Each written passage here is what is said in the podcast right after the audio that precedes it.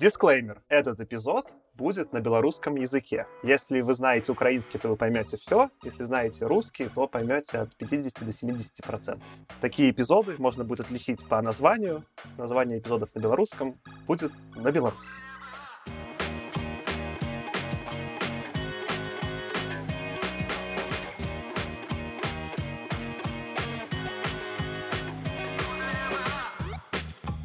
Прывітанне вы слухаеце худа не было падкаст Магчыма найлепшы падкаст пра фантастыку на беларускай мове. Сёння мы будзем абмяркоўваць шосты том хронік нарніі клайва стейплза льюіса. Кніга называется пляменнік чараўніка яе ўпершыню выдалі ў 1954 годзе.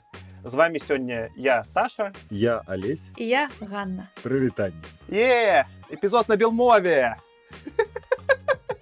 Ну тут трэба пакуль мы пачалі я адразу ўсіх прашу выбачэння выбачайце.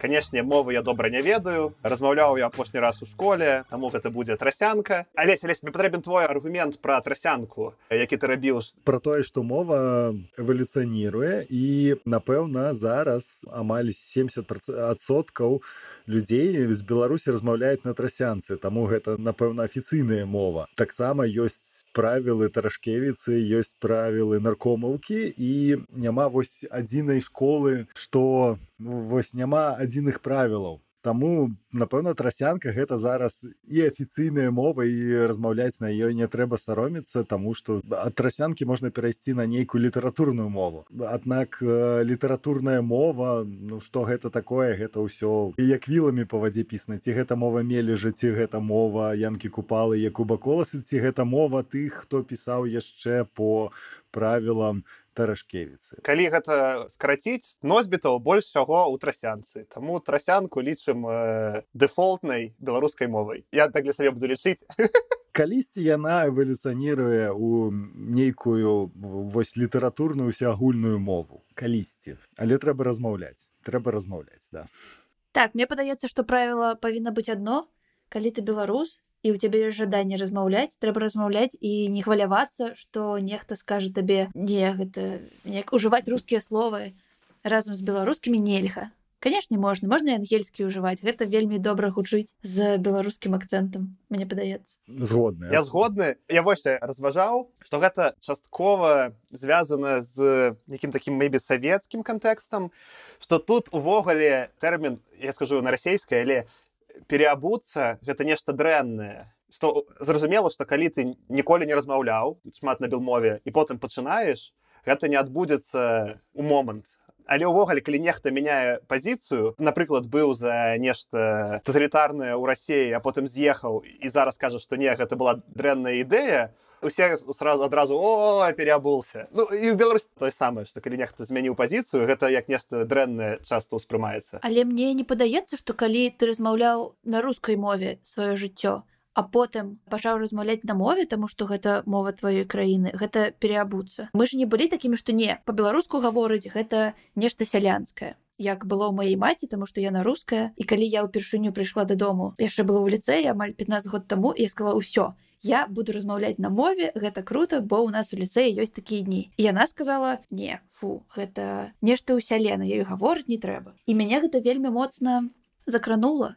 І у тыя гады у мяне яшчэ не было такой пазіцыі якая я сёння. І мне было дастаткова гэтых яе словаў каб засароміцца і не спрабаваць болей. На жаль мінулым я таксама лічу беларускай мову вясковай. Я сам так лічыў трэба гэта адзначыць пакаяцца пакаецца ў эпізодзе о хрысціянстве па нарніі гэта ідэальна я ўжо мэта мы толькі пачалі а гэта ўжо мэта не ў смысле мэта ў смысле мэта эпізод такі момант ёсць я зараз параўноўваю з нямецчанай дзе знаходжуся. Тут калі нехта мяняе сваю пазіцыю гэта не нешта такое дрэннае. Гэта зусім по-другому ўспрымаецца і нават некая там змена пазіцыі ў смысле культурная каб ты адаптаваўся да кантэксту нямецчаны лічыцца нечым добрым. І некага хто змяніў сваю пазіцыю ці адносіню некай да некай культуры ці там дамовы гэта як добры пазітыўны прыклад паказваецца. Я цяпер успамінаю як гэта звычайна паказваецца ў расійскім ці беларускім кантэксце у нас пераабуцца гэта гэта нешта дрэннае. Вельмі мала пазітыўных прыкладаў стаўлення да таго што людзі мяняюць сваю пазіцыю. І гэта перашкаджае сапраўды як ты апісала Ганна пачаць нешта рабіць таму что такі ну як гэта на гэта паглядзяць ну, мне перашкаджае. У некаторым сэнсе я переабулся. Пачынаю на мове размаўляць у 34 годзікі. Ну добра не будзем у палітыку у палітыку дзяржавы? У палітыку мы будзем тому что мы ўвогуле вырашылі что а калі мы працягваем подкаст пасля пачатку войны дык і неверагодна не гаворыць про палітыку льюіс там будзе некалькі моментаў потым я скажу па кнізе якія про палітыку. Але про мову-то. Давайте прагаворам адносіны з мовай я могу пачаць что я трохі уже про гэта сказаў что у меня уся сям'я расійскамоўная усе размаўлялі на расійскай одна бабуля якая жыла ў вёсцы по лініі таты яна размаўляла на трасянцы і только на трасянцы яна і не ведала ніякай расійскай роўнай лайк расійскай кананічнай мовы. А другая бабуля ведала беларускую таму што працавала ў саюзе пісьменнікаў бухгалтарам але чамусьці ведала мову ну і зараз ведае але у сям'і ўсе размаўлялі на расійскай таму гэта з часу школы першы выпадак калі размаўляю ну мы созваніліся с вами аднойчы да подкасту каб трохі празмаўляць на мове але акрамя гэта гэта першы раз як я ў дарослым жыцці размаўляю на мове. Таму і ведаю не вельмі добра ну нешта чытаць не так стана казалось как я чакаў. А як у вас э, з белмовай адносіны? Ну па-першае моя бабуля настаўніца беларускай мовы і рускай мовы. Аднак у сям'і мы размаўлялі толькі па-руску. Потым калі я быў у десятой клясе дык здарылася плошча 2005 год ці гэта быў першы курс універсітэту. І вось тады пэўна ў тыя часы і пайшло вось гэта. Калі я беларус чаму я не размаўляю на беларускай мове? Чаму я не чытаю беларускую літаратуру? І тады вось пайшло знаёмства. Першае гэта творы Светлана алексеевич пра чарнобыль і цынкавыя хлопчыкі. Потым быў быкаў і увесь караткевич амаль усяго караткевіча я прачытаў на беларускай мове і дагэтуль я не ўспрымаю караткевіча на рускай мове. Напрыклад моя маці яна увогуле не разумее ёй патрэбен пераклад на рускую мову. Мелі же так 50 на 50соткаў потым ну заўсёды мяне былі знаёмыя якія неяк размаўлялі на мове ці былі мелі нейкія адносіны з мовай напрыклад вось алесь таболіч мена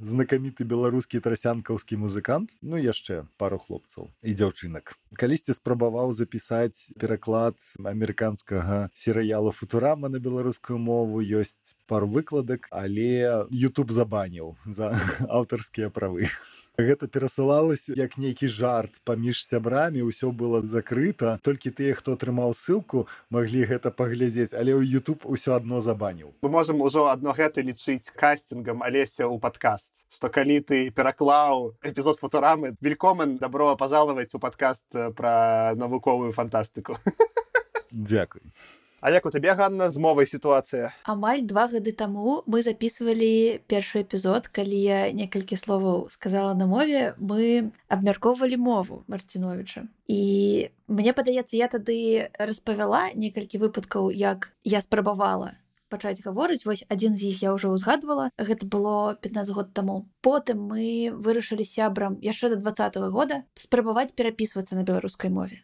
Добра размаўляць мы не можам але пісьмовая может быть лягчэй мы вытрымалі один дзень і калі мы увогуле размаўлялі адсоткаў 60 у дзень паміж э, друг другом то у гэты дзень 20 адсоткаў часу тому что было вельмі складана. Потым здарылася двадцаты год і шмат маіх сяброў з пазіцыі перайшлі на беларускую мову на пісьмовую. Потым я сустрэла свайго сучаснага хлопца які беларускамоўны амаль паўжыцця і з ім я таксама перапісваюся на беларускай мове. Але размаўляю яшчэ па-руску але бываюць выпадкі калі мне лягчэй некае слово узгадаць на мове.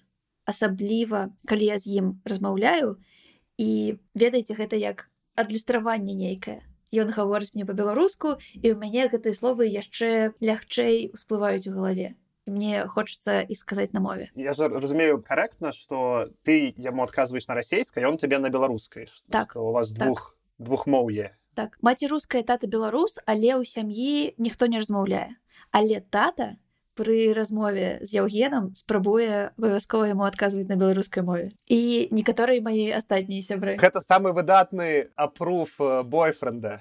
Ну яўген падабаецца таце на сотню адсоткаў А што з кніжкамі чытала ты нешта на мове э, увогуле? Так канешне я чытала караткевіча не ўсяго але шмат твораў мяне ёсць я набывала ў апошнія гады. Гарры потара канешне таму што выдавецтва янушкевич зараз спрабуе перакласці і выдасць усе сем кніг. У іх атрымалася зрабіць тры і зараз будзе спадзяюся кароткі перапынак калі сам янушкевич выйдзе з турмы у мяне есть што дадаць пра янушкевіча я пару дзён таму пытаўся замовіць кнігі на беларускай мове адтуль за мяжу на жаль гэта зараз немагчыма. Калі яны слухаюць калі ласка адчыніце такую магчымасць каб можна было нешта вось прачытаць а то неяк вось няёмка так без беларускай мовы ўсё мінутка рэкламы скончана на мяне есть прапанова ты можаш мне сказаць я могу набыць і даслаць табе за мяжу але у мяне есть маленечкія хваляванні што зараз усе спробы іх творы і іх кнігі неяк за мяжу даслаць могуць быць прызнанымі таксама экстрэміскімі Мне падаецца што калі за мяжы слаць у Беларусь могуць як экстрэміскія расцэніць аднак за мяжу калі ласка адсылай ну можам паспрабаваць пасля эпізоду мы с тобой дамовімся добра новогуле для гэтага эпізоду мы легальна купілі пляменніка чараўніка электронную версію і ты набыла яе Ганна. Таму што я не змог у меня картка то толькі нямецкая і з нямецкай карткай нельга купіць у беларускім сторы электронную версію Ну так але у нас выдавецтва пазітыў цэнтр 16 -го года і у мяне вось ёсць папяровы варыянт вельмі маленькая але вельмі добра раздрукаваная кніга. І я спрабую зараз набываць себе все больш кніг дзіцячых. Вельмі шмат у нас зараз перакладаюць. Есть вельмі крутое выдавецтва поле якое выдае кнігі по искусству у іх ёсць про шагала і пра суціна гэта такія з дзіцячага боку гледжання гісторыі як яны раслі як яны станавіліся художнікамі. Яны вельмі прыгожа аформлены художнікі гэта расійская я спрабую нешта творчае рабіць я размаўляў са сваім сябрам нягледзяч на то што я спрабую нешта творчае рабіць яшчэ думаю на расійскай разважаю но художнікам неяк гэта было сорамна сабе называць Таму што я нават не художнік яшчэ але мастак чамусьці мяне ўвогуле ну вельмі добра я мастак. Гэта неяк э, чамусьці слова мастак мяне не трыгерыць зусім увогуле. Хаця расійская художнік чамусьці гэта ой гэта вельмі сур'ёзна. І мне прыдумаў мой сябар з беларусі лёша ён таксама з падкасту што называй себе вольны мастак. Тады ўвогуле ніякіх прэтэнзій. Лайк вольны мастак ну нешта там робіць ну якая розніца. Дякую так мастак. І перадапошняя кніга якая прачытала гэта была пыха і перадузятасць гордость, якая перакладаецца гордасць і предубеждение. Джейн Остин вельмі прыгожы пераклад вельмі добра напісаная Вось моя маці таксама караткевіча чытала па-руску яна не можа па-беларуску чытаць. Таму гэта вельмі вельмі адклікаецца сітуацыя. Давайте да таксама я расказаў пра свае адносіны з мовай але нішто я чытаў. Я нічога не чытаў чытаў нешта ў школе. Ну і ўвогуле я я фізіцу і матэматыку ў школе вывучаў я ўсё я не асоба хадзіў на заняткі па літаратуры я і расійскую это не чытаў. Я чытаў фантастыку сваю у асноўным перакладзе на расійскую Таму на беларускай увогуле не чытаў нічога. Ну мабыць нешта што патрэбна было ў школе які якісьці там колас. Ну нават гэта не трэба лічыць. Потым я одну кнігу на мове прачытаў дарослы я калі быў апошні раз у бабулі у вёсцы. У яе сяброўкі соседкі знайшоў выданне караткевіча каласы под церапом тваім на беларускай мове. Я ўзяў тому что она была вельмі прыгожая. Мабыць нехта нават знагадаць зможа. Там такая розовая вокладка з залатымі канямі якія адціснуты. І нават нічога не написано каласы под церапом тваім не написано на вопратцы толькі кані. Мне вельмі спадабалася як падаецца гэта было два тамы две кнігі але я магу памыляцца і вось я ўзяў прачытаў мне зусім не спадабалася нягледзя на то что там галоўнага героя завуць алесь так мне зусім не спадабалася я прачытаў одну кнігу на белмове гэта крачкевич і я сярод тых хто я такі там усё гэта опять вёска і гэтыя паны і то як я уяўляў сабе стэеатыпна тое нешта было там нічога не чытаў на мове Ну гэта было мне 20 гадоў 25 гэта было вельмі шмат часу назад. І вось гэта была першая кніга пляменнік чараўніка якую я прачытаў на мове ну другая пасля каласоў які я прыйшоў дарослы. І увогуле ты алесь не ведаю слухалі эпізоды да гэтага. Я першы том хронік нарні пачытаў на украінскай другі на ангельскай потым на расейскай Мабыць два потым на нямецкай і зараз на беларускай. Таму з сямі кніг я 5 моў прачытаў. І на беларускай у параўнанні з нямецкай нават калі нейкае слова я не ведаў о ізі няма ніякай праблемы. Вось нямецкая гэта быў вызов. Гэта было складана беларуская пагналі Мне падаецца што янушкевич перакладае яны выдаюць кнігі якія перакладаюцца з мовы арыгіналу. Пэўна гэтая гісторыя з гары поттером была яна перакладалася менавіта на беларускую з ангельскай мовы не з рускага перакладу. І яшчэ ў янушкевича калі ёсць у наших слухачоў магчымасць можна набыць вельмі унікальную кнігу. Яе няма на рускай мове. Яна існуе толькі на беларускай мове ў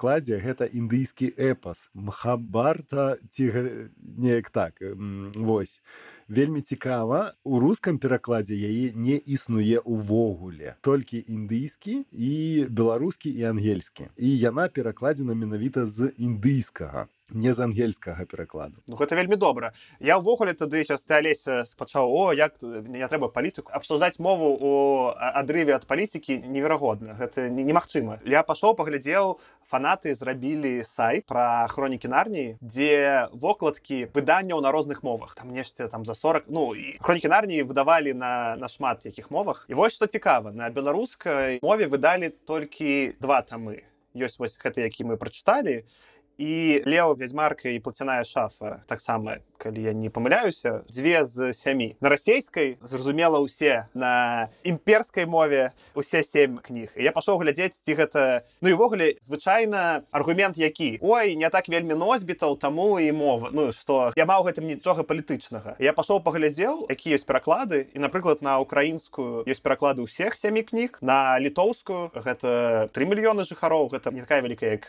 Беларусь ёсць пераклады чатырох з сямі кнігаў і ўсе пасля аддзялення усе пасля савецка не ў савецкі час. Ты мабыць потом алесь празважаеш пра хрысціянства савецкі час за гэтага не выдавалі. На латышскай мове усе сем кніг выдадзены на галандскай напрыклад усе сем. І увогуле адзіная мова дзе не так было шмат выдаўню гэта грузінская. На грузінскай таксама як на беларускай ну два тамы з сямі пракладзены я такі калі нават жадаеш нешта прачытаць на мове гэта не так лёгка знайсці. Не вельмі шмат чаго ўвогуле перакладзена і гэта я только зараз зразумеў жадаючы вывучаць ужо мову что гэта і палітычны момент таксама что да ёсць менш носьбітаў ёсць некая эканамічныя нагоды. Зразумела что у галанды краіна багатая таму ўсё выдаюць. Але гэта і палітычны момент что няма нават калі ты жадаеш вывучаць мову і калі жадаеш нешта актуальнае для табе нешта як фантастыку пачытаць івогуле калі мы будзем гэта рабіць эпізоды на мове а я спадзяюся что мы будем працягваць. Не так много чаго мы можем прачытаць на белмове ўвогуле ёсць вось напрыклад лема. Памятаеш ты Ганна казала что э, э, э, лем польскі пісьменнік куды ты куды ты алесь яго да савецкіх э, дадаў так і ёсць і, і у яго як у польскага пісьменніка ёсць шмат якіх кніг э, пераклады на белмову але ангельскіх напрыклад вельмі like, хайна на ноль перакладаў на мову. Нешта там азімова перакладалі нават з таго што мы чыталі ў прошлым там з сороквых 50-х вельмі няшмат чаго перакладзена. І гэта дрэнна я лічу у мяне есть пытанне А вось бліжэйшага сябра льюіса толкіна пераклалі увогуле на беларускую мову ці не? Е это гэта лепшая гісторыя майго жыцця я думаю. Таму что я ведала што ёсць нейкія неафіцыйныя пераклады і неафіцыйнае выданне у там 500 адзінак Мабыць кожнай кнігі яшчэ год 10 таму назад. І калі я даведалася што яны існуюць я пачала іх шукаць іх не было магчыма набыць таму што яны ж зашліся як гарачыя піражочки і вось я шукала кожныя некалькі месяцаў на куфары Мабыць там на онлайнере Мабыць увогуле у нейкім іншым інтэрнэце і год таму Мабыць год таму калі я зноўку пачала шукаць мне выдалася спасылка і у мяне ёсць тры кнігі тры тома пераклад на беларускую мову ударя пярсцёнкаў вам не перадаць маё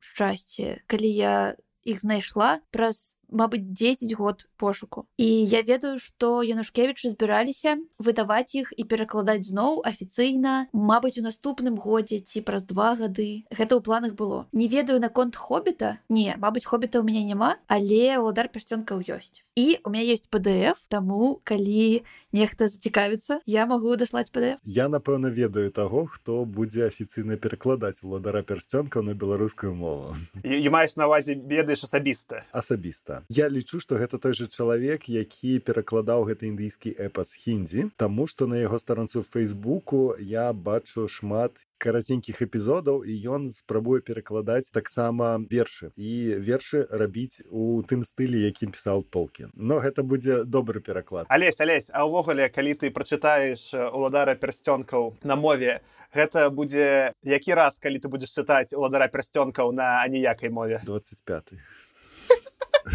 25 гэта гэта прыкладная ацэнка ці гэта прыкладная даставерна дакладна 25 раз у мяне мабыць шосты але 25 вау. Ну у хобіта я чытаў 10 разоў. У ладара персцёнкаў гэта будзе 25 раз. Сельмарылён я чытаў амаль 15 разоў. Я нагадваў падкасці мы калісьці я не помню якім кантэксце мы ўспаміналі ладара персцёнкаў я рассказываў что мы за лесем э, цузамын разам вывучалі нямецкую мову у гэтай інстытуце ў менску яна была у бібліятэцы. І алесь такі глядзі якая кніга да гэта да гэта толкін ты а я я не чытаў фэ фэнтэзі ўвогуле удар прасцёнак гэта адзіная фэнтэзі кніга ну да хронік нарні якую прачытаў у жыцці і алесь э, адвёў мяне сказал бяры тут вось у бібліятэцы чытай я нешта а я малы яшчэ быў тады ўзяў і прачытаў ну нешта там я два ці тры дні чытаў нон-стоп не спаў начамі я один раз один толькі один раз я прачытаў але гэта з тваёй нагоды алесь гэты эпізод усё лепей лепей становіцца ну да калі мы разважаем пра творчасць люіса неяк складана складана без толкена тому что яны былі сябрамі і шмат як толкін паўплываў на льюіса і вось я лічу што ў гэтай кнізе гэта прынцыпова і тут усё бачна. Я потым это раскажу. Добра? Давайте тады перад тым як пойдзем да кнігі апошняя пра мову. Я попрасіў ганну алеся нейкія падабраць з кнігі ці не любімыя беларускія словы. Таму што калі я чытаў я зразумеў што ёсць словы якія мне на беларускай падабаюцца зашмат больш чым у расейскай і вось мой я пачну першы вось мой спісак там будзе шмат выбачайце але вось мой спісак слоў на беларускай мове якія мне вельмі падабаюцца самае лепшае я калі гэта пабачыў у мяне маленькае шчасце у сэрцы гэта з глузду з'ехаў ну і ўвогуле фраза з глузду з'ехаць якая яна чамусьці мне вельмі спадабалася потым корпацца корпацца ва ўсім зергут. Шуфлятка. Я калі прыехаў жыць у рассею у Маскву я выкарыстаў стаў шуфлятка ў расійскай мове я лічыў што гэта расійскае слово. І які мои сябры з рассіі не ведалі што такое шуфлятка але у чараўніке прысутнічае. А насамрэч яно нямецкае шулады шубляды шуляден. Ачуняць мурзаты школьнік. Мурзаты мне вельмі спадабалася лунаць вельмі. І канешне лухта.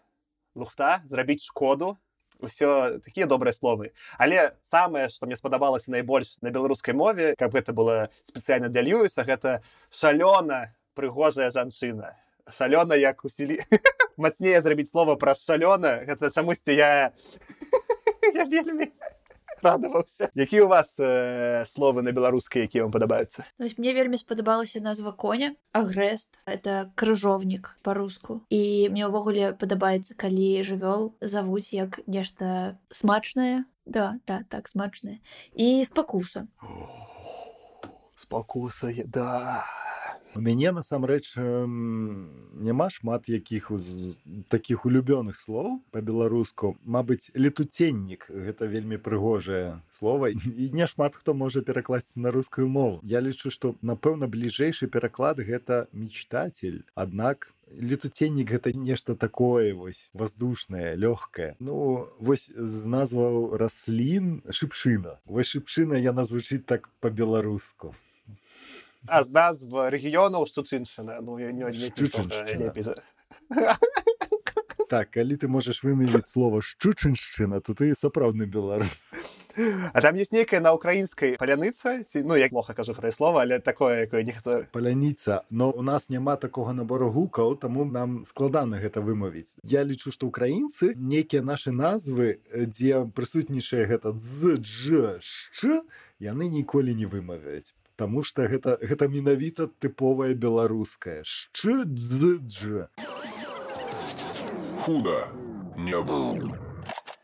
Ну і на гэтай добрай ноце давайте ўжо пагутрым пра кнігу. Ганна паспрабуеш для нас і для слухачоў зрабіць нейкі пераказ таго што адбывалася ў гэтым шостым па даце выдавецтва але першым ці нулявым у смысле прыквала па унутранай храналогіі томе льюіса расказаць нам. Давайте пачну з таго што напэўна таму што ёсць пераклад на беларускую мову на вкіпедыі ёсць старонка з пераказам гэтай кнігі і нават не адна на беларускай мове а дзве. Адна на звычайнай беларускай і другая на тарашкевіца і яны адрозніваюцца по тэксту. Па-першае по напісанню крыху а па-другое гэта ўвогуле іншыя сказы я буду крыху зачытваць стараскевец мы знаёмімся з нашымі галоўнымі героямі гэта дыгары і полі якія суседзі падчас лета у лондоне. Яны вырашаюць даследаваць суседнія дамы і трапляюць у кабінет дядзькі дыгары эндру які высвятляецца з'яўляецца чараўніком. Ён лічыць сябе чараўніком і ў яго атрымліваецца зрабіць нейкія артефакты чароўныя пярсцёнкі якія дазваляюць вандраваць паміж рознымі мірамі. І ён абманам робіць так што полі датыкаецца да пярсцёнка ўзнікае і дыхары вымушаны пайсці за ёй каб ёй дапамагчы. Ён таксама дакранаецца да пярсцёнкаў і яны пералятаюць у такі лес паміж светамі як яны гэта разумеюць з якога яны могуць скокнуць у нейкую злужанку і попасть у іншы новы свет. Яны здагадваюцца як працуюць іх пярсцёнкі разумеюць што яны у любы час могуць вернуцца дадому і тамы вырашаюць даследаваць нейкія другія азіркі яны трапляюць у свет які называется чарн. Гэта мир які хутка памрэ таму што сонца ўжо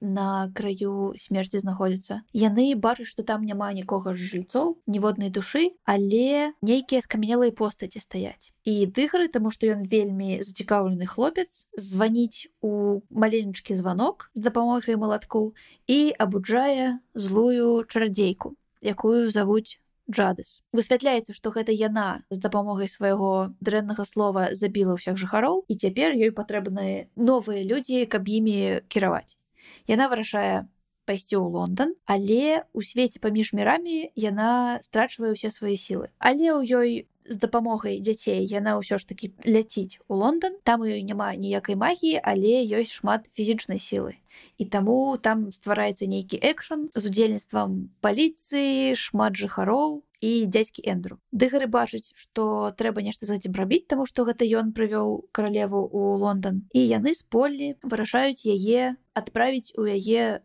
свет. Але так атрымліваецца што яны разам з карлевай дядзькам канём і вознікам пералятаюць у цемру. А вось у гэтай цемры ўжо пачынае стварацца нарнія з дапамогай спева льва аслана. І вось на гэтым моманце мне трэба успомніць твой водгук Саша на гудрэце пра гэты том. Таму што тут сапраўды пачынаецца біблія. І вось ствараюцца дрэвы трава паветра жывёлы якім аслан дае здольнасць гаварыць і думаць. Вядзьмарка збягае дыгары вырашае пагутарыць за сланам каб знайсці цудоўнае лека для сваёй маці якая хутка памрэ. Аслан яму гаворыць вось ты зло прывёў у наш мір а цяпер цябе патрэбна неяк выправіць сваю памылку. Прынясі мне калі ласка яблычка з далёкага сада і ды гарадкой ну добра але як я туды попаду аслан гаворыць ну вось ёсць конь і вось у яго цяпер будуць крылы і ён цябе перанасе ў гэты сад і мы можам там далей прачытаць што б адбылося калі б фрода і сэм маглі на арле даляцець да мордара не трацячы ўвесь свой час на доўгі шлях. Яны за два дні далятаюць да сада знаходзяць яблыню але вядзьмярка ўжо іх апярэдзіла яна съела яблыка стала бяссмертнай і яна спрабуе спакусіць дыхары каб ён таксама ці з'еў яблыка ці аднёс яго сваёй маці. Але у садзе ёсць верш перад уваходам у ім што не трэба зрываць яблыкі калі ты хочаш зрабіць гэта для сябе цябе трэба сарваць іх для некага іншага чалавека і ён разумее што калі ён згадзіцца з вядзьмаркай ён паступіць дрэнна Таму ён трымае сябе ў руках забірае толькі одно яблыка і адносць яго аслану. Аслан саджае яблыка яно становіцца сцяной паміж злом і нарней ён карануе возніка яго жонку як першых каралё і каралеву нарніі. І дыгары полі вяртаюцца зноўку ў свой сусвет разам з тым яблыкам якое аслан дазволіў дыхары ўзяць самастойна з дрэва. Гэтае яблоко даруе яго маці новае жыццё а крышачак яблыка які застаўся у дыгары ён саджае у сваім садзе і з яго вырастае моцнае дрэва якое потым ператвараецца ў дравясіну для шкафа якая будзе новай дзвер'ю у нарню Дякую Ганна. Дастаткова добра але трэба адзначыць што усе хто робіць пераказ адзін з першых разоў добавляюць некалькі разоў абмяркоўвалі ці трэба ў пераказ добавляць ацэнку і што ці пераказ павінен быць анбаест пра толкінах это была ацэнка але у цэлым па тэксце ўсё верна. Тады першае маё пытанне якое мы коротко абмяркоўваем кожны раз як вам увогуле гэты том? Івогуле чыталі ли вы другія там тому что я чытаў? Я пачну там чытаў другія. Мне не вельмі спадабалася як кніга. Мне, мне падабалось чытаць на мове але некая кніга. Ты згадала мой кароткі пераказ водгук на гудрыц я ўсё першыя 5 тамоў казаў ну чаго ты льюіс такія метафоры выкарыстоўваеш? Бліжэй да бібліі калі ласка. І вось гэта том які быў самы бліжэйшы да бібліі і гэтым ён мяне раздражняў Таму як літаратура гэта мне не вельмі спадабалася але мне гэта спадабалася і паабмярковаем далей потым пра гэтае што мне здаецца гэты том для мяне зрабіў вобраз льюіса канчаткова я зразумеў што жа чалавек льюіс і як ён э, успрымае сябе і хрысціянства і ўсё ўвогуле таму з такой навуковай пазіцыі мне было цікава чытаць. А як вам? Я не чытала астатнія кнігі і нават не глядзела кіно Таму для мяне гэта будзе цэлы новы сусвет і яна кароткая і я вельмі ўяўляю як можна яе чытаць дзіцёнку Таму што там ёсць нейкія такія пасажы асабіста у другой палове якія мне падаецца добра абмяркоўваць з дзецьмі і нейкія такія маленечкія урокі як сябе паводзіць вось яны такія кароткія прыклады як ты можаш зрабіць добра а не дрэнна шмат разоў там ёсць вельмі не вельмі шмат маралі але вось яны такія пакажуць табе розніцу паміж добрым учынкам і дрэнным учынкам Таму я б не стала я перачытваць сама для сябе каб нейкія добрыя думкі знайсці. Але я бачу як я магу чытаць яе маленечкаму чалавеку увогуле гэтая кніга льюіса яна напэўна самая дарослая з усяго што ён напісаў у хроніках нарніі. Яна выстраена вельмі лагічна і адчуваецца ўплыў яго сябра толкіна. Тут у адрозненне ад іншых кніг можна паглядзець як дыгары бачыць наступствы сваіх дзеянняў як ён спрабуе змагацца з імі ці прымаць іх у папярэдніх кнігах такого не было. Увогуле то есть там былі эпізоды калі прыходзіў асланы ўсё вырашаў. А тут не тут такого ўжо няма. Мы прыдумалі гэты тэрмін у пярэдніх эпізодаў эпізодах лео эксмакіна у гэтай кнізе амаль не было лео эксмакіны ну было з яблыкам але гэта норм. Не тут іншае.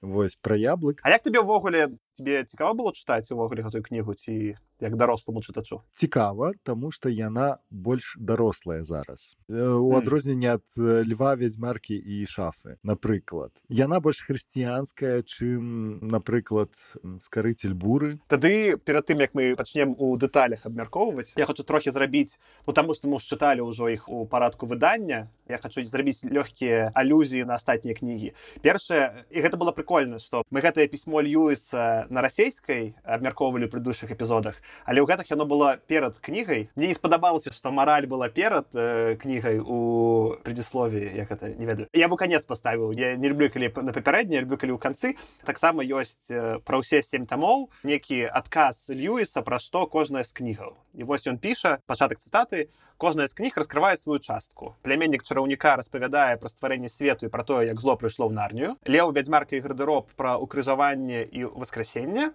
прынц каспіян пра ўзнаўленне сапраўднай веры пасля адступніцтва коні яго хлопчык пра пакліканне і навяртанне паганца падарожжа заваёўніка світанку гэта духоўнае жыццё асабліва ў рэпічыпа срэбнае крэсла гэта працяглая вайна з сіламі цемры і апошняя бітва прыход антыхрыста малпы канец свету апошні суд канец цытаты калі мы другія тамы чыталі пра некаторыя з них прыходзілася трохі нацягваць каб сказаць што гэта пра тое пра што льюіс распавядае вось у гэтым пісьме але пра племянніка чараўніка адзін да аднаго як што заяўлена распавядае пра стварэнне свету пра то як зло прыйшло ў нарнію так і ёсць гэта тут не дакапацца гэта сапраўды так. Я яшчэ паглядзеў ты казала Ганна про тое што яна кароткая увогуле все кнігі кароткія але першыя чатыры былі ўсе па 16 раздзелаў і потым вось э, коня яго хлопчык была 15 і гэта чамусьці 15 раздзелаў. Я хочу паглядзець якая будзе апошняя. Але ўвогуле яны ўсе па колькасці старонак і па колькасці раздзелаў вельмі падобныя ўсе кнігі ў серыі. І я яшчэ нагадаў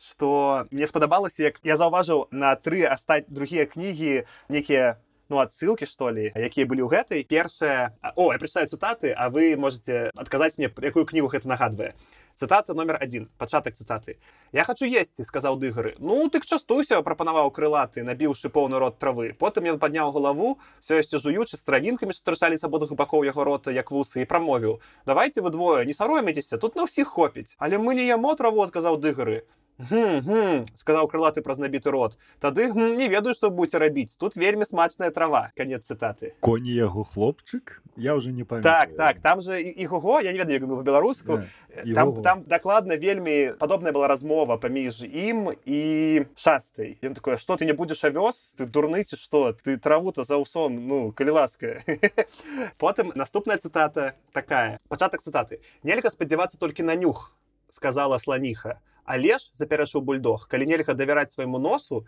то што тады вартае даверу Магчыма розум мягко прамовіла сланіха конец цытаты складана складана. Гэта больш складана это мое другое яе паставіў тут трэба паразважаць ідэй у мяне ноль таму што я ўжо адзначыла што я не чытала папярэднія алесь у ця будзе не ніякіх ідэй Ну гэта срэбнае крэсла гэта сапраўды срэбнае крэсла і вось чаму мы нагадвалі ў эпізодзе што там пераказвае Льюіс легенду ці метафору пра пячору платона.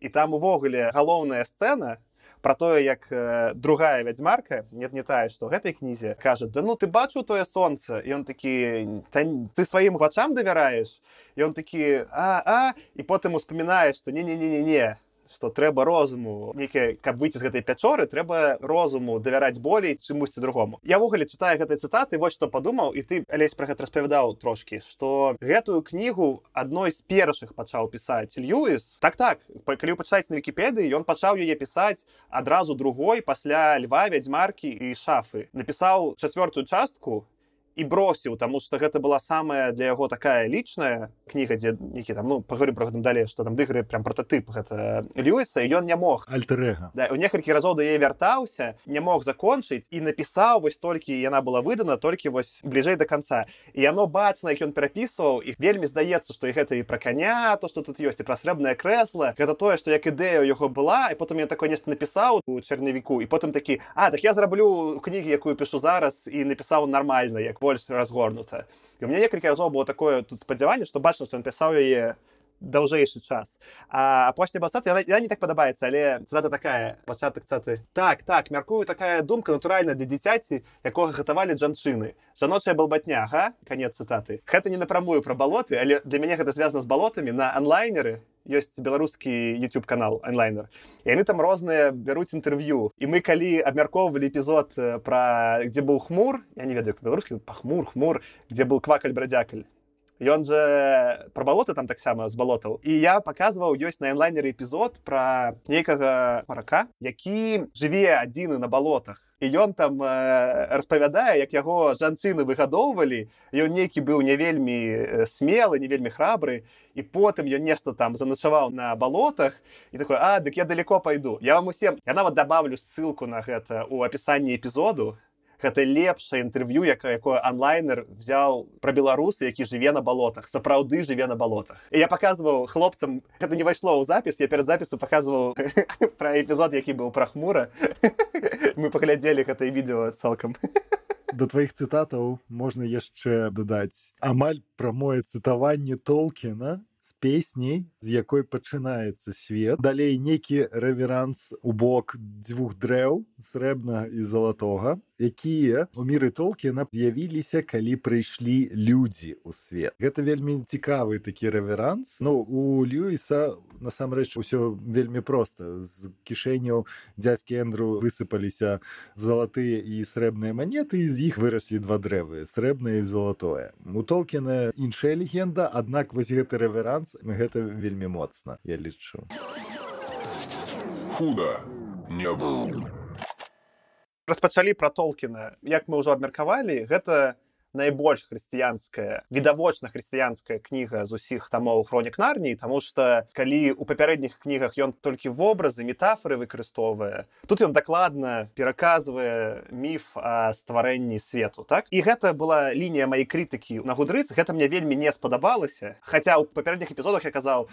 ну давай скажы нешта больш лагічнае чым метафоры нешта давай мораль паспрабуй нас данесці што ў бібліі спрабавалі сказаць так? І вось тут ён так забіў і мне ад гэтага было зусім не цікава чытаць я прям марудзіўся такі э, э, неверагодна Таму што не калі гэта у лоб гэта не працуе і троху да запісу мы с тобой гэта алесь абмяркоўвалі ты прыводзіў прыклад як некую альтэрнатыўную версію гэтага якраз толкіна і уладара пярсцёнка як таксама вельмі хрысціянскі па натуры распавядзі про то як толкін работае з працуе з хрысціянствам у сваёй кнізе у толкіна няма вось таких вот прамых у лоб адсылак да бібліі аднак ён неяк гэта робіць з гэтага двойное тройное дно як можна пабачыць. Напрыклад у толкіна у адрозненне ад льюіса у льюіса роль Хрыста бярэ на сябе аслан. То есть там усё вельмі вельмі вось чётка. Аслан бярэ на сябе загінае потым уваскрэсне у толкіна таксама ёсць гэтакі эпізод калі гэндаль падае разам з балрагам на дно морыі і загінае а потым зноў уваскрэсне у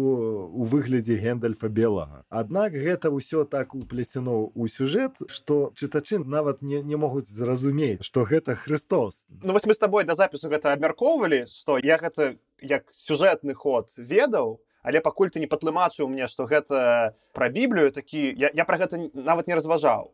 Але потым пасля таго як ты мне патлумачыў і такі ну да а пасля гэтага немагчыма гэта по-другому прачытаць. Такі а ну так гэта біблейскі міф. Гэта прышпільна што калі ты можаш не бачыць гэты кантэкст ты яго не бачыш. Але калі ты яго бачыш он вельмі дакладна і разумна да цябе данесены.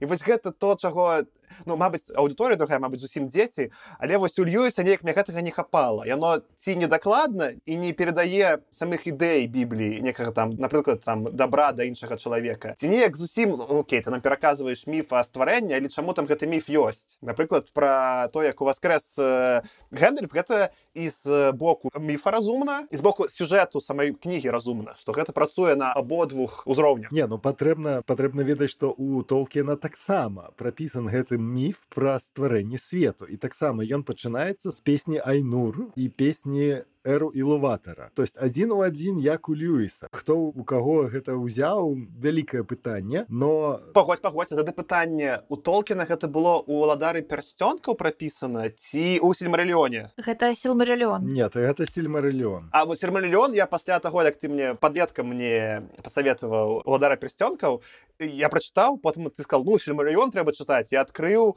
я бросіў пасля 10 сторонок гэта было невыносіма. Я не мог просто міфы чытаць пераказ не заходзіць ніяк. Не ну сільмы гэта аддзельная гісторыя для аддзельнага подкаста то есть гэта недапісаная кніга якую як мог попытаўся сын толкі на адаптаваць да чытача аднак у яго не было вопыту у яго не атрымалася. Я лічу што не трэба разглядаць як самастойны твор. Гэта мой камплімент толкіну тому что ён як бы зразумеў что важно і что не важно гісторыя сама апавяданне было цікавае ўладары прасцёнкаў а лор ну што амерыканская версія будзе лайк у старворсці недзе на узорным Мгм. войне ці лор. Гэта цікава шмат меншаму гэта вельмі цікава але шмат меншай частцы чытачоў. Так і ёсць ты фанат уладзара пярсцёнкаў і ты канешне прачытаў сельмарыльён табе гэта было ўсё вельмі важна як гэта ўсё суадносіцца для мяне важна адчуваць што толкін пра гэта падумаў што мір лагічны што свет прадуманы. Але чытаць гэта я не жадаю. Для мяне лор толькі калі гэта некае адсвечвае троху пра сам сюжэт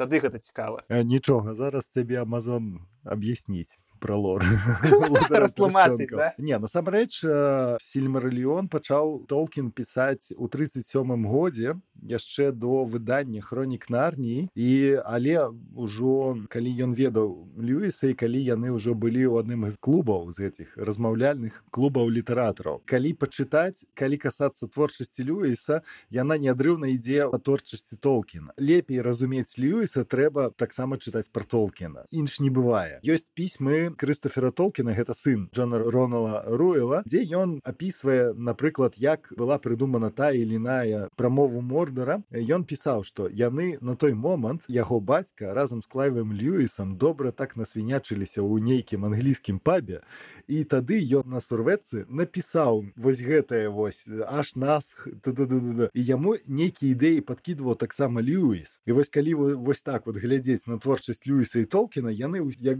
нібыта ніці ў паласе вось менавіта напісання храналогіі я чытаў адно з пісем льюіса дзе ён пісаў што калі ён пачынаў пісаць хронікі нарніі леў вядзьмарка і шафа ён яшчэ не ведаў што напішыць другую. Калі ён пісаў другую ён таксама не ведаў што ён напішыць трэцюю кнігу. І вось так вот у яго кнігі раджаліся спонтанна калі вось з гэтага боку глядзець то гэтая кніга яна самая дарослая і яна самая лагічная. Бо яго ўжо появіўся неабходны экспірыенс напісання і тут усе лініі собраны разам. Я пагаджуся з табою і гэта про тое што ты Ганна казала цікава мне было не вельмі цікава чытаць але гэтую кнігу я мог бы прачытаць сваім дзецям не вельмі апасаючыся што гэта нешта недарэчнае ці нешта благое Таму что тут сапраўды тыя урокі што яны атрымліваюць яны неяк і сюжэтна і лагічна і маральна абаснаваны.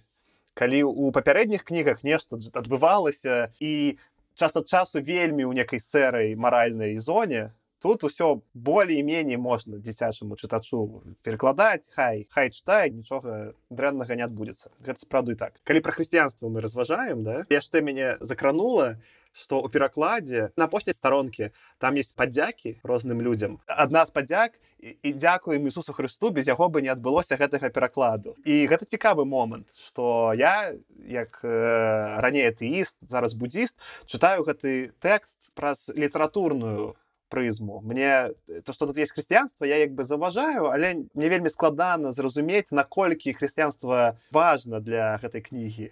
Але сам факт что яе выдалі людзі хрысціяне таму што яна хрысціянскай таму яны займаліся перакладам гэта сапраўды адлюстроўвае для мяне наколькі выдатны гэты тэкст у хрысціянскім каноне. Што нешта такое чапляе ён у хрысціян нейкую струнку так?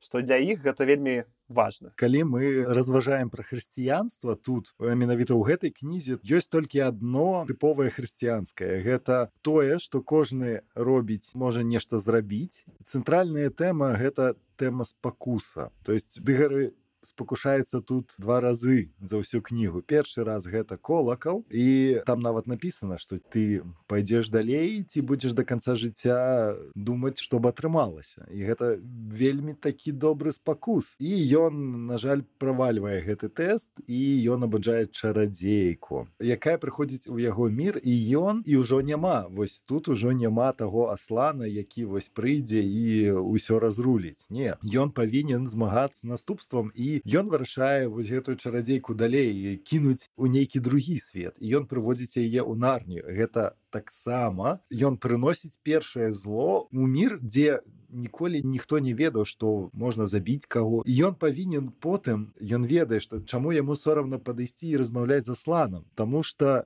ён разумее что ён зрабіў нешта дрэннае і таксама ён не гаворыць о мне так дрэнна але ж аслан ты ж можаш усё зрабіць не ён прымае то что ён робіць і перад ім прыходзіць другі спакус. Гэтае яблыка. Але ён ужо не без дапамогі полі. Ён можа завалодаць гэтым спакусам ён атрымлівае ад аслана нейкі вось падарунак гэты яблык для маці ён атрымлівае не таму што ён прынёс гэты яблык а таму што ён вытрымаў гэты спакус гэта самае хрысціянскае што ёсць у гэтай кнізе. Стварэнне міру гэта так міт. Згодны і ўвогуле падтрымаць гэты тэйк разважанне там нейкае падобнае яшчэ было пра гэтага возніка які там нешта іны пра вайну разважаюць калі будзе бойка ці будзеш ты ў першым хто будзе ісці на поле бітвы апошні хто сыходзіць. Ён кажа я паспрабую але абяцаць не не магу. Я хацеў бы сябе такім чалавекам лічыць але сітуацыя пакажа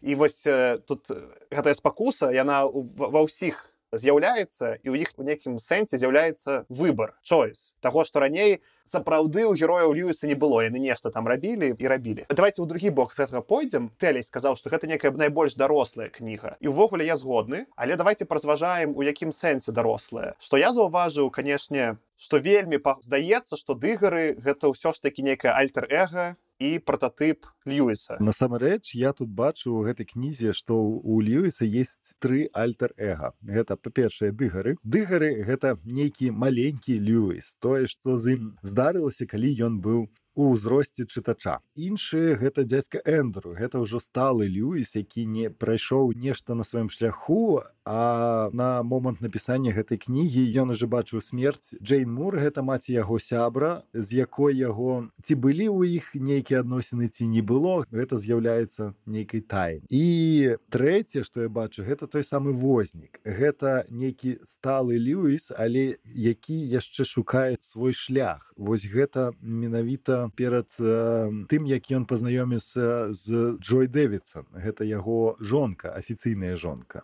І вось гэтая святая троіца. Дзіця сталы чалавек і чалавек дарослы стары. дарослы стары так. Я паспрачаюся трохі. Ці я бы не паспрачаюся але не кантэксту добавлю што мы некалькі разоў у папярэдніх эпізодах задавалі пытанні ці сексістлі льюіс. І вось на прыкладзе ўсіх гэтых трох э, персонажаў мне здаецца што сексіст я напрыклад я выпісаў цытату пра дзе он я хлопчык як дыгары размаўляе і там пачатак цытаты нічога іншага ад цябе я не чакаў сказаў дыгары гэта таму што ты дзяўчынка дзяўчынкі ніколі нічога не хочуць ведаць акрамя плётак і розных бздураў кшталту хто з кім заручыўся канец цытаты і некалькі разоў у папярэдніх кнігах такія былі адносіны. Там нешта у кані яго хлопчыкі нешта там дзяўчыны ў будуар шлі абмяркоўваць і гэта былі для дзяўчын нейкія прыгоды. Тое самае тут з дарослай жанчынай. Дарослы ён эндру такой ой шалёна прыгожая некая жанчына так але у іх няма адносінаў. Ён як яна жанчына адносіцца да яго на вот, так псіхапатычна апісана яна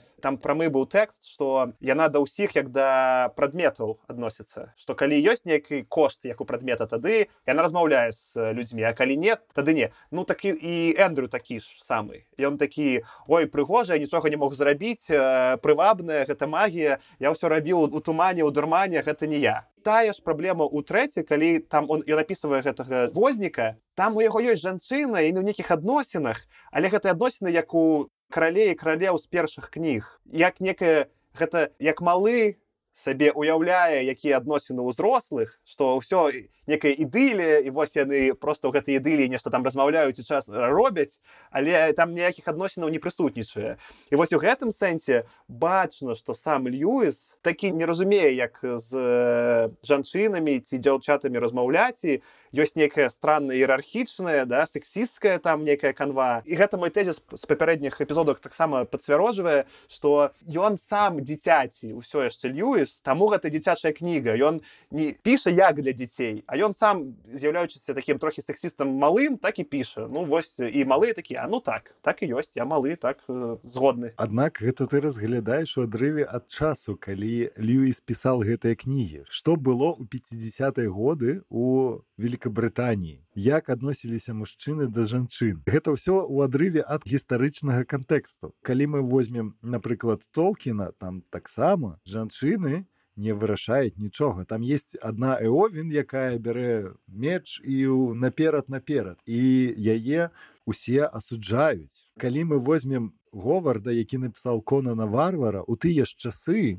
гэта класіка фэнтэзі то там конан які бярэ меч і ён уладар усяго свету у яго одна другая третья четвертая пятая жанчына якіх ён спасае. Этакая мэрысю ну, конан гэта бімові гэта не трэба параўноўваць гэта не так ну не хрысціянская это не это не дарослая літаратура. Не гэта гістарычны кантэкст. Элеганна як табе? Ты у нас дзяўчына як табе? Рэзала вочы з сексізму. Вось цытата про тое што дзяўчынак цікавіць толькі хто з кім заручыўся вельмі парэзала. І ўвогуле што жонка возніка напрыклад яна там менавіта і словаў ніякіх не мае. Яна прыйшла і такая сарамлівая стаіць і такая прыгожая. Вы што мяне ўразіла? Добра зараз скажу на пытанне а потым яшчэ адзін пункт будзе які я хочу абмеркаваць. Я разумею што гэта прыкмета часу такое станоўленне да жанчын увогуле. Мы аб гэтым гаворылі і ў сороквыя годы і ў 50 і толькі там у 60 70 і двухтысячных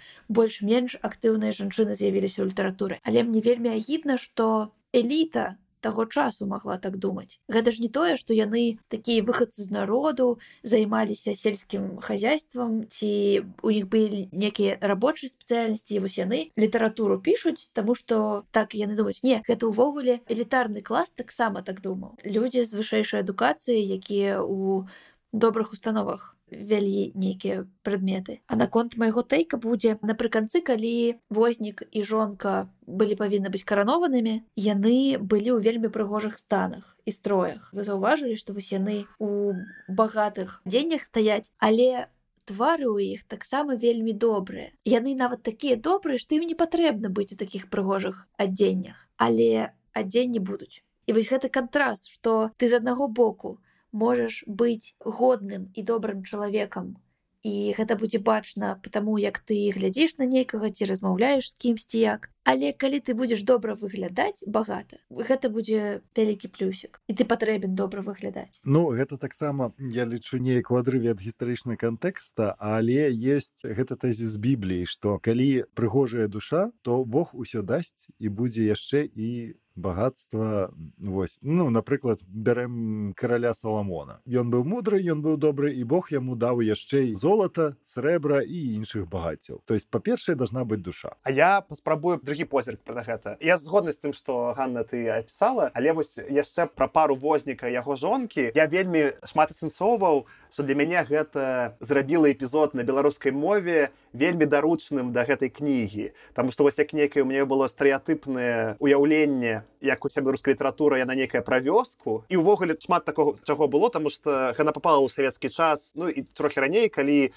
людзі з вёскі ехалі ў горад. І вось гэта галоўная дылема да? Як людзі згубляюць і знаходзяць сябе ўжо ў гарадскім становішчы і тусь гэта вельмі пераклікаецца з льюісам тому что там па-першае ну мой любимы момант калі дыгары кажа што Лондон гэта дзірка А я жыў некалькі ў Лондоне месяцаў і мне вельмі не спадабалася я прям лічу што Лондон гэта дзірка і я такі да дыгары я сходны але потым там ёсць разважанні што я кароткую напрыклад прачытаю там некалькі было мне цытату але напрыклад апошняя пачатак цытаты вознік паглядзеў на льва і зняў свой кацялок ніхто дагэтуль такім яго не бачыў. Цяпер ён стаў больш малады прыгожы на выгляд. І быў падобна да вясковага жыхара а не да лондонскага возніка канец канец цытаты і там трохі раней было пра коня пачатак цытаты я не люблю горад гэтак жа як і ты. Ты не гарадскі конь а я не гарадскі чалавек. Раней спяваў у хоры ага дома у вёсцы але там для мяне не было працы канец цытаты. І вось гэта вельмі падобна ну ввогуле смешна ну как смешна мне мне спадабалася прышпільна што вось нейкі англійскі аўтар а ў гэтым сэнсе ірландскі нейкі да які у некім смысле з калоніі ангельск ну не калонія или як это сказаць з скаланізаванай тэрыторыі з акупацыйнай тэрыторыі да з-пад акупацыйнай тэрыторыі паехаў жыць у горад і он канфліктуе у яго гэты ўнутраны канфлікт так? Что як бы ён уже не вясковы жыхара есть некае ностальгічнае ўяўленне што вось гэта это вяскова яны добрыя. Гэта так падобна да ўсёй той беларускай літаратуры якую не чытаў і што мне казалася у ёй стэеатыпны а тут льюіс я такі так эпізод на мове ідэальна пагналі А мне напомніла гэта дживсы вустер калі хтосьці чытаў там гэта вось такая вот туга арыстакратаў якія на канікулы з'язджаюць з Лондона ў вёску і там у іх праисходзіць каханне нейкія гульні. Я лічу што гэта таксама нужно прымаць мець на ўвазе. Вось гэтыя вот прафесара лондонскія якія там у пабах сядзяць п'юць піва гутараць пра высокія матэрыі пра хрысціянства і прочее а потым яны з'язджаюць у вёску а там усё просто дакладна. Вось табе вось піва вось табе там барбекю і у іх гэтая туга. Ён яе паказвае. Як і караткевич якога каго я нагадваю які мне спадабаўся класы па цярпом тваім такая ж кніга вельмі адукаваны прафесор інтэлігент нешта там разважае якая вёска самая муа. А вы заўважылі што полі калі прыязджала ў цудоўны загадны дом кёркаў яна вучылася ездзіць верхам плаваць і даіць кароў А, не. Поўны камплект Ну добра ну добра Ну вось гэта для мяне было цікавае з беларускай такой стороны што зрабілі эпізод на мове што нешта што я лічыў такім вельмі ну як бы як пра мястэчка але як яно як некае такое вясковае сялянскае як гэта неяк пераехала ў гарадскі кантэкст вельмі прыспільна што тое самае у льюіса да с а і вось там яшчэ я выпісаў што ён некалькі разоў выкарыстоўвае слова калі там гэта чараўніца калі вядзьмарка яна там ну так гэта да шляхта там нешта разважала і так слова шляхта працавала ў гэтым кантэксце ідэальныя такі да типа шляхта вёска да яшчэ пра вёску. Калі вы прыгадаеце момант калі аслан пытае возніка типа будзеш ты каралём типа я не ведаю як гэта. Ну ты можаш там пахаць магу а ты можаш там садзіць расціць магу мяне гэтаму вучылі ну ўсё выдатны кароль худо не было. метады наступны пераход мы як бы па-за палітыкай але увогуле прыйдзецца пра палітыку паразмаўляць. Ну я чытаю пра вядзьмарку увогуле. Ну паралелі з тым што зараз адбываецца паміж рассею украінай яны неверагодныя. Прачытаем цытату то што распавядае вядзьмарка пачатак цытаты ты не разумееш перепытала каралева я была каралевай яны маі падданыя навошта ж яшчэ яны былі акрамя таго як спаўняць маю волю? Усё ж ім не пашанцавала сказаў дыгары. Я забылася што ты толькі звычайны хлопчык. Ты не ведаеш што такое дзяржаўныя справы. Ты мусіш зразумець дзіця што непрымальна для цябе ці да іншага звычайнага чалавека прымальна для такой вялікай каралевы як я наших плячах цяжар свету. Мы мусім быць вольныя ад усіх правілаў. Нам прыгатаваны вышэйшы і самотны лёс. Канец цытаты.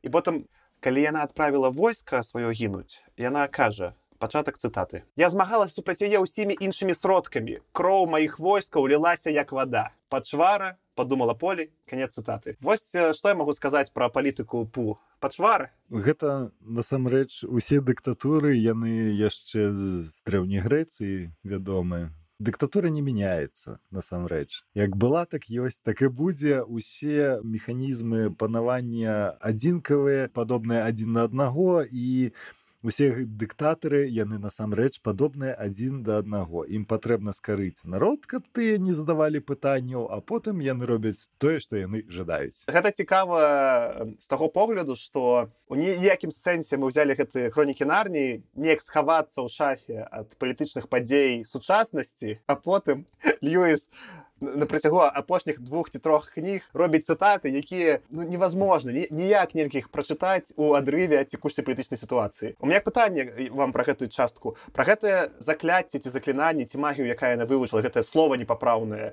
гэта алюзія на ядзерную зброю гэта нейкі разважанні пасля другой мировой льюіса? Ну да гэта пра ядзерную зброю что дастаткова толькі аднаму націснуць на кнопку сказаць одно слово і ўсё загіне і солнце якое дажывае гэта таксама алюзія на тое што пасля ядернага апакаліпсісу няшмат застанецца і нават калі памятаеце калі аслан выводзіць полі і дыгары у апошні раз у лес паміж мірамі ён показвае нейкую чорную балоціну і кажа там быў чарн усё яго няма Ну калі я памятаю у 53 годзе ўжо вынайшлі ядзерную зброю Ну храсіма адбылася ў другой сусветна а, так, так, так, так, так.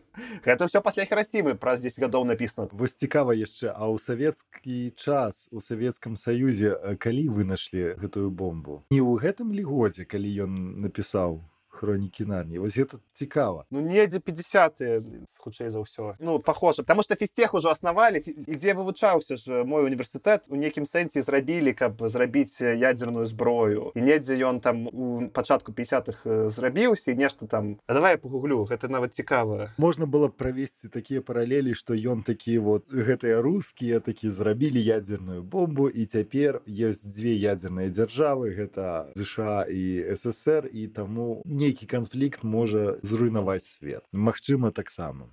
А дарэчы так жа ж і праходзіла ў чарне гэта быў канфлікт лякальны канфлікт паміж двумя сёстрамі і адна з іх э, і вось гэтая чарадзейка казала яна типа моя сястра лічыла што я ніколі гэтага не зраблю но яна не ведала што я гэта магу зрабіць Ну вось я нагугліў 49 гэта было першае выпрабаванне атамнай бомбы у савецкім саюзе а ў 53 першае выпрабаванне тэрмаядернай бомбы. О усё складваецца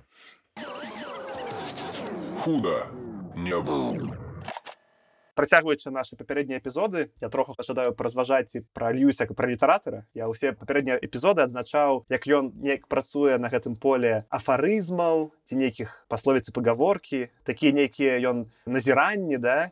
Я паўважыў што тут э, тры тыпы я заўважыў які выкарыстоўвае ён падрос ён э, пасталіў і з кожнай кнігай ён э, сталі больш і больш і неяк у гэтыя вось гэтыя афарызмы яны ўсё больш цікавыя тут тры я пабачыў які выкарыстоўваецца больш за адзін раз я і паўтараюцца прыёмы першы прыём я адмеціў ён разважае пра дарослых напрыклад там пачатак тата казаў што гэта магчыма з-за каналізацыі прамавіла полі дарослыя заўсёды знаходзяць нецікавыя тлумачэнні сказаў дыгары. Потым есть другая цытата поле рэзка адказала яму а ён сказаў нешта ў адказ яшчэ больш з'едліва. Спрэчка доўжылася некалькі хвілін але цалкам прыводзіць яе нецікава. Канец цытаты. І там некалькі разоў гэты рэфрэн паўтараецца што да тое там то што зрослыя спрачаюцца ругаюцца сварацца гэта ўсё не цікава гэта першае што я заўважыў. Другое што ён як э, пачынаючы стендап комік выкарыстоўвае прыём з як? Некае параўнанне каб зрабіць камедыю. Пачатак цытаты. Тут дядзька эндру пацёр руки так што костачки затрашчалі як фейерверк канец цытаты.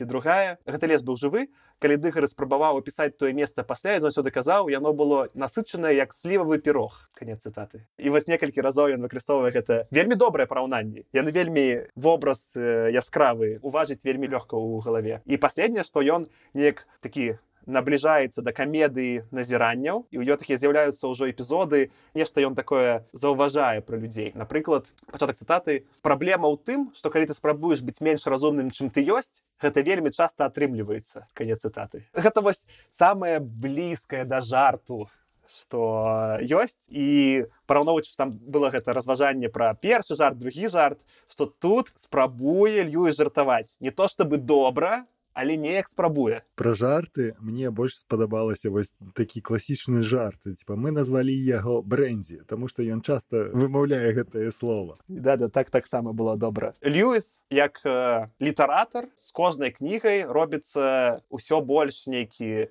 ну не добры ну неяк э, менавіта слова ўсё лепей яго атрымліваецца ну нават про тое что ты казаў алесь і сюжэта таксама что некая логіка і некая звязнасць з'яўляецца параўнанні давайте наверное патроху тады заканчваць здаецца ўсё галоўнае абмеркавалі і тады як заўсёды у нас як мы робім у падкасці нейкія апошнія думкі і нейкая мабыць апошняя адзнака ці ацэнка ці нешта што вы ўвогуле зараз лічыце пра кнігу ці пра льюіса. Мабыць табе пачнем Ганна? Мяне зараз у галаве некае параўнанне гэтай кнігі з пропаведзю. Я не ведаю як вось лепей можа другое можа іншае слово выкарыстаць але мае сваякі мармоны. І ў іх дома аднойчы я знайшла нейкія дзіцячыя журналы ці дзіцячую літаратуру у якіх былі такія вось хрысціянскія аповеды. І гэтая частка вельмі падобная да менавіта хрысціянскага аповеда вось кароткімі сказамі з канкрэтнай маралью і з такімі вельмі простымі пераходамі паміж сітуацыямі без лішніх словаў Таму такі добры вайб ад яе адыходзіць так как я не чытала кнігі якія былі дагэтуль я думаю что я паспрабую ўсё ж такі па-першае іх прачытаць па-другое паслухаць вас як вы абмеркавалі ўсе тыя кнігі Таму ставлю падабайку і дачытаю добра алесь нейкія апошнія думкі табе тады ад табе ад цябе я заўсёле блытаю я не ведаю калі там цябе калі табе. Табе гэта калі ты даеш а цябе гэта ўсе іншыя сказы. Перадапошняя кніга люіса і першая па храналогіі гэта выдатны старт яго як літаратара. Я не ведаю ці не памятаю. Напэўна ён пазней напісаў касмічную трылогію раней раней у 30 годы напісаў У 30-е, ну- сорокавыя касмічную трылогію сорокавыя менавіта раней раней гэта было таксама под э, влиянием толкина. Тады касмічная трылогія больш звязана паміж сабой чым хронікі нарні насамрэч но як літаратар ён вырас. Гэта кніга якую можна чытаць дзецям яна ўжо паказвае нейкія такія моманты якія трэба разумець э, рабіць нейкія высновы